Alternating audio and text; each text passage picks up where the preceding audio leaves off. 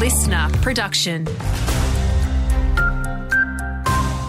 Good morning, it's Andrew Shell with the latest. Just because it's autumn doesn't mean the fire danger has gone away. That's the message from the CFA this morning. Deputy Chief Officer Alen Slijepcevic says if there's no real rain, as the forecast suggests, the fire danger will continue. Seeing you know, the fire activity that we had over the last three weeks with three big fire days, we are likely to continue with that. So it will all depend on the weather of the day, how bad the fires will burn if there is an ignition.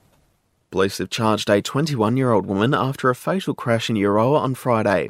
It's alleged a white Ford Econovan was travelling along Forlong Memorial Road when it hit a tree around 5pm, where a 21 year old female passenger sadly died. The driver has been charged with dangerous driving causing death and will face Melbourne Magistrates Court on Wednesday.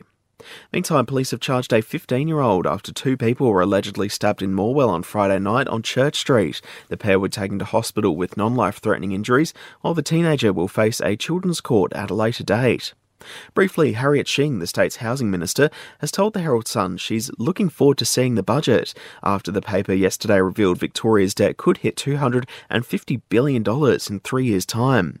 And art lovers, this one's for you. A Cup of Shep and GV is now open at the Greater Shepparton Visitor Centre. The Art Expo features winning designs from a competition ran last year. Council's Ingrid Thomas says it's great to display artwork from the region. Five of those artwork uh, relate to our small townships, so Shepparton, Mooroopna, Tatura, Murchison and Dookie. Checking the cricket Shepparton Haisman Shield action now, Kyabram dealt Karramomus a blow with a narrow victory on Saturday afternoon. Elsewhere, Waaia dominated Shepparton Youth and Euroa won by a couple of wickets over Tatura.